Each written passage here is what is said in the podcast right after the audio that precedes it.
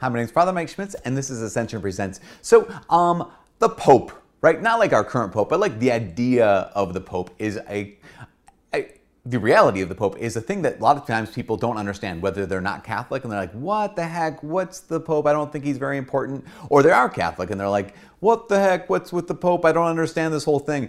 Because I think a lot of people buy into the idea that the papacy, is the way you say it, the, the, the Pope, the idea, the role of the Pope, is a thing that like the church invented. False. Actually, was invented by God Himself. In the same way that God invented the universe. Here's a long story. I'll start way back in the beginning, well, at the beginning, but early enough in the beginning to give you kind of a, a context for how it's very, very, very clear that Jesus establishes Peter as the first pope and that he expects not only Peter, but all subsequent, subsequent uh, successors of Peter um, to be that role of the, the pope, the pope, the pope role. So it all actually kind of starts in many ways with the kingdom of Israel. Let's go way, way, way, way back. Um, you have uh, Abraham, and he has a son Isaac, who has a son Jacob. Jacob, his name gets changed by God to Israel. Okay, so Jacob slash Israel has 12 sons. And uh, one of them is Joseph with his amazing Technicolor dream coat, but you have the whole rest, right? And so at one point, after years and years and years, these 12 sons end up having being the, the, the names of the 12 tribes, right? So, so the, the tribes of Israel, so Israel slash Jacob, who has his 12 sons, those sons become like tribes, so the 12 tribes of Israel, because it's based off of the 12 sons of Israel slash Jacob, right? Okay. So, um, this family, you know, this all these tribes coming together, they're made into a royal kingdom under one guy. His name is David. David brings all 12 tribes into one royal kingdom. Um, why? Because David is the anointed one, right? Remember Samuel, the prophet, goes to David as a as Jesse, his father, Jesse, um, and says, "What are your sons?" And he shows him all these sons. Not not that one, not that one, not that one. Oh, David, anoint him. He's the anointed one. He is the Christos, right? Mishiach is the is the the word, right? Christ Messiah means the anointed one. He's the anointed one that brings all 12 tribes into one royal kingdom. David establishes the kingdom. You have Solomon, who's David's son, still the king, does pretty good, does pretty bad. The next, uh, the next son basically kind of breaks the kingdom because he's not a very good king. And so the kingdom of 12 tribes splits into 10 tribes in the north and two tribes in the south. And um, okay, that's how it is. That's how it is for eh, a while. And then Assyria comes in from the north and destroys those 10 tribes in the north. And In fact, they're lost to history. We have no remnant of them. There's no, uh, there's, they, they're never re, they're gone, obliterated. Those 10 tribes gone. The only two tribes that are left are the tribes of Judah and Benjamin, and then you have some, Le- you know, people descendants of Levites, of course. Years and years and years pass, and then here comes Jesus. Okay, so again, I just did a lot of history in a very amount, short, amount of time. But when Jesus comes on the scene, what's important for us to understand that he didn't just come to um, he didn't just come to save us.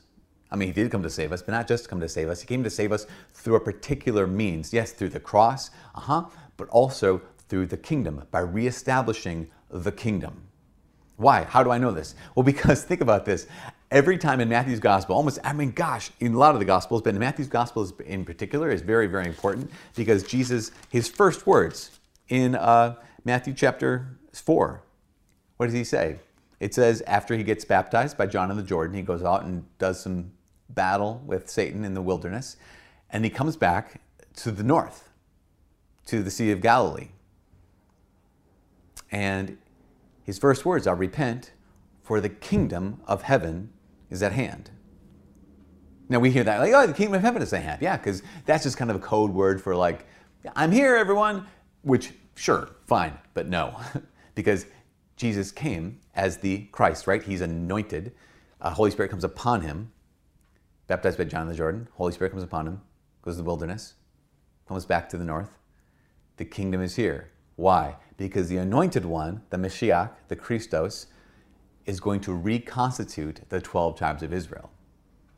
He's there to bring them back together. He's, he's there to establish the kingdom. That's what everyone was waiting for when it came to the Messiah. And where does he do this? This is so incredible.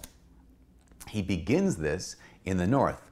What about the north? In the land of Zebulun and the land of Naphtali, the first two tribes of those 10 in the north that got obliterated. He starts right there with his first public ministry. And what does he do? In the land of Zebulun, and land of Naphtali, he starts calling two people. He says, Okay, uh, Andrew and Simon, you come follow me. And then James and John, you come follow me. And how many people does he come call to come follow him like that? Um, there's many disciples, but there are how many apostles? 12 of them. Why? Because Jesus is very clearly reconstituting the 12 tribes of Israel. He's there to clearly establish a new kingdom. So, in the old kingdom, there was a king. In the new kingdom, there is a king. His name is Jesus. In the old kingdom, there were the 12 tribes. In the new kingdom, there are the 12 apostles.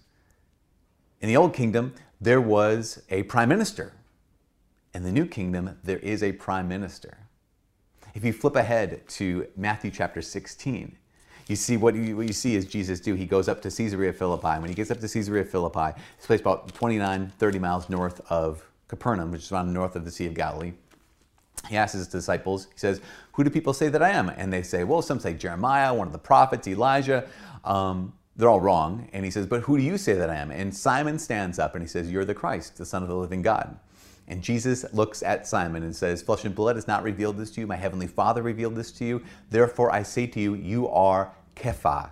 You are rock. And upon this rock I will build my church. And the gates of the netherworld shall not prevail against it. Now, there's a whole thing about going to Caesarea and Philippi and calling, renaming Simon Rock and saying, Upon you I'll build my church. Because if you ever go to Caesarea Philippi, it's pretty amazing. There is this massive rock upon which are built temples uh, pagan temples. And so Jesus, because he didn't have PowerPoint back then, he had to bring them 29 miles north of Capernaum to have this visual demonstration for them of here's what I mean when I say, Peter or Simon, now you are rock, Peter, and upon this rock I'll build my church. In case you might be mistaken enough to think that I'm saying, hey, Peter, you're a chip off the old block. False, because right behind him is a massive rock upon which are built temples, upon which are built churches. So it's very, very clear to all the apostles that Jesus is saying, I'll build my church upon you, Peter, used to be Simon. Sometimes we call you Simon Peter still.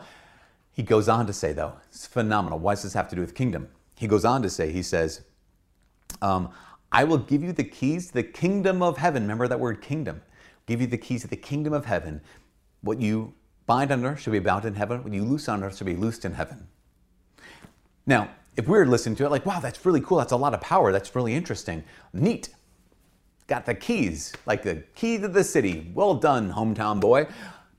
No, no, no. If you were one of the other disciples, one of the other apostles who were listening to Jesus speak to your buddy, used to be named Simon, Simon, now his name is Kepha, his name is Peter, you'd be like, oh my gosh, Jesus, who's the Messiah, he's the anointed one, he's the king to reestablish the kingdom of Israel. He just made Simon Peter the prime minister. What do you mean? Because in the old kingdom, there was the role of the Al Habayit. I got this from my friend Jeff Cavins, who has I don't know, he's a channel on this on this little channel too. Um, Jeff Cavins talks about this, the Al Habayit, which means over the house, the prime minister. So the role of the Al Habayit over the house, the prime minister, was when the king was away, the Al Habayit, the prime minister, had the authority of the king. And you can see this in Isaiah chapter 22 with this whole story about this guy named Shebna and Eliakim. If you read Isaiah chapter 22, um, Shebna was the previous Al Habayit. He was the previous prime minister, and he did some not great things. And so the Lord said, No, I'm taking your role away from you, Shebna. I'm giving it to a guy named Eliakim. And here's how he describes the role of the Al Habayit. He says this On that day, I will clothe him with your robe, gird him with your sash, and give over to him your authority. Because this is the thing the role of the Al Habayit is not a figurehead thing. It's not a prime minister who's just like stands there and doesn't have any power. He has authority. That sash is a sign of authority, the robe is a sign of authority, and the word authority sign of authority. Goes on to say, He will be a father to the inhabitants of Jerusalem and to the house of Judah. And I love this. Jeff Cavins points, points this out. Cavins points this out. He says, He'll be a father to the inhabitants of Jerusalem and the house of Judah. What do we call the, the Pope? We call him the Holy Father. In fact, even the word Pope comes from the Italian Papa. And then he says, I will place the key of the house of David on his shoulder. When he opens, no one shall shut. When he shuts, no one shall open. So here's Jesus at Caesarea Philippi, and he says, Peter, I'll give you the keys to the kingdom of heaven. What you bound on earth, bound in heaven. What you open on earth is open in heaven. Or loose on earth is open is loosed in heaven. Every one of those disciples were like, oh my gosh, Jesus just made Peter the Al Habayit. He just made Peter the prime minister. Peter now is in charge when Jesus will be gone. Because he gave him that role. Why? Because this is not just about Jesus coming to save every one of us. Yes, that is about that, but he came to establish a kingdom. He came to establish a church, and in that church, it has a structure.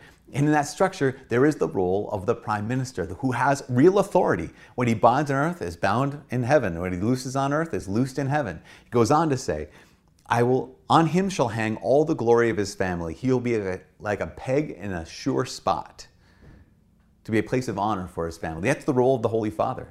He's a peg in a sure spot. You know, there's so much confusion. There's so many different beliefs people have are like, well, I think this about Jesus, I think that about Jesus. But the role of the Al Habayit, the role of the Prime Minister, the role of the Pope that Jesus himself established is a peg in a sure spot. It's what unites all Christians. It's what united all Christians for a long, long time until recently. When I say recently, I mean 500 years for some, 1,000 years for others. But this is not something that the church made up. This is something that Jesus himself established. And did not on a whim in Matthew 16, but as part of his massive program to reestablish the kingdom of heaven on earth. Because the church is not some invisible, intangible kind of a thing. The church has a structure. Jesus is the head, He's the head of the church. And the body is not just this kind of wispy, amorphous nothing, it has a structure as well. And part of that structure is the apostles, meaning current bishops, and the Al Habayit, meaning the current pope.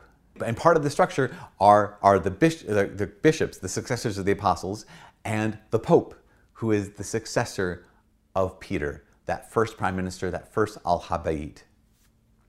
The great news is this is not actually meant to be a divisive thing. So for all my, my friends who are, are non-Catholic Christians, for all my Orthodox friends who are who are were, were separated, this is not meant to be divisive. In fact, it's the opposite. This was meant to be, by God, it's meant to be a sign of our unity. The role of the Holy Father, the role of the Al Habayit, the role of the Prime Minister was meant to be that peg in a sure spot that united the whole. He says, upon him the whole glory of his Father will rest. The whole glory of the kingdom would rest. The whole family would be united with this Prime Minister by the Pope. So the role of the Pope is meant to be a role of unity.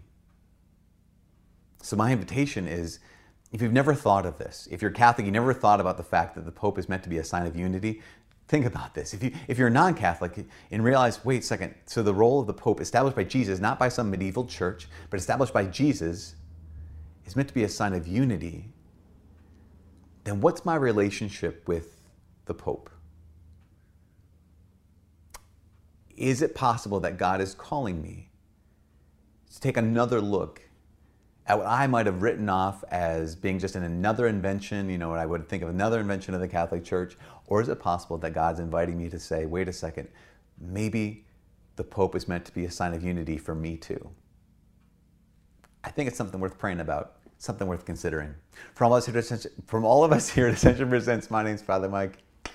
God bless you.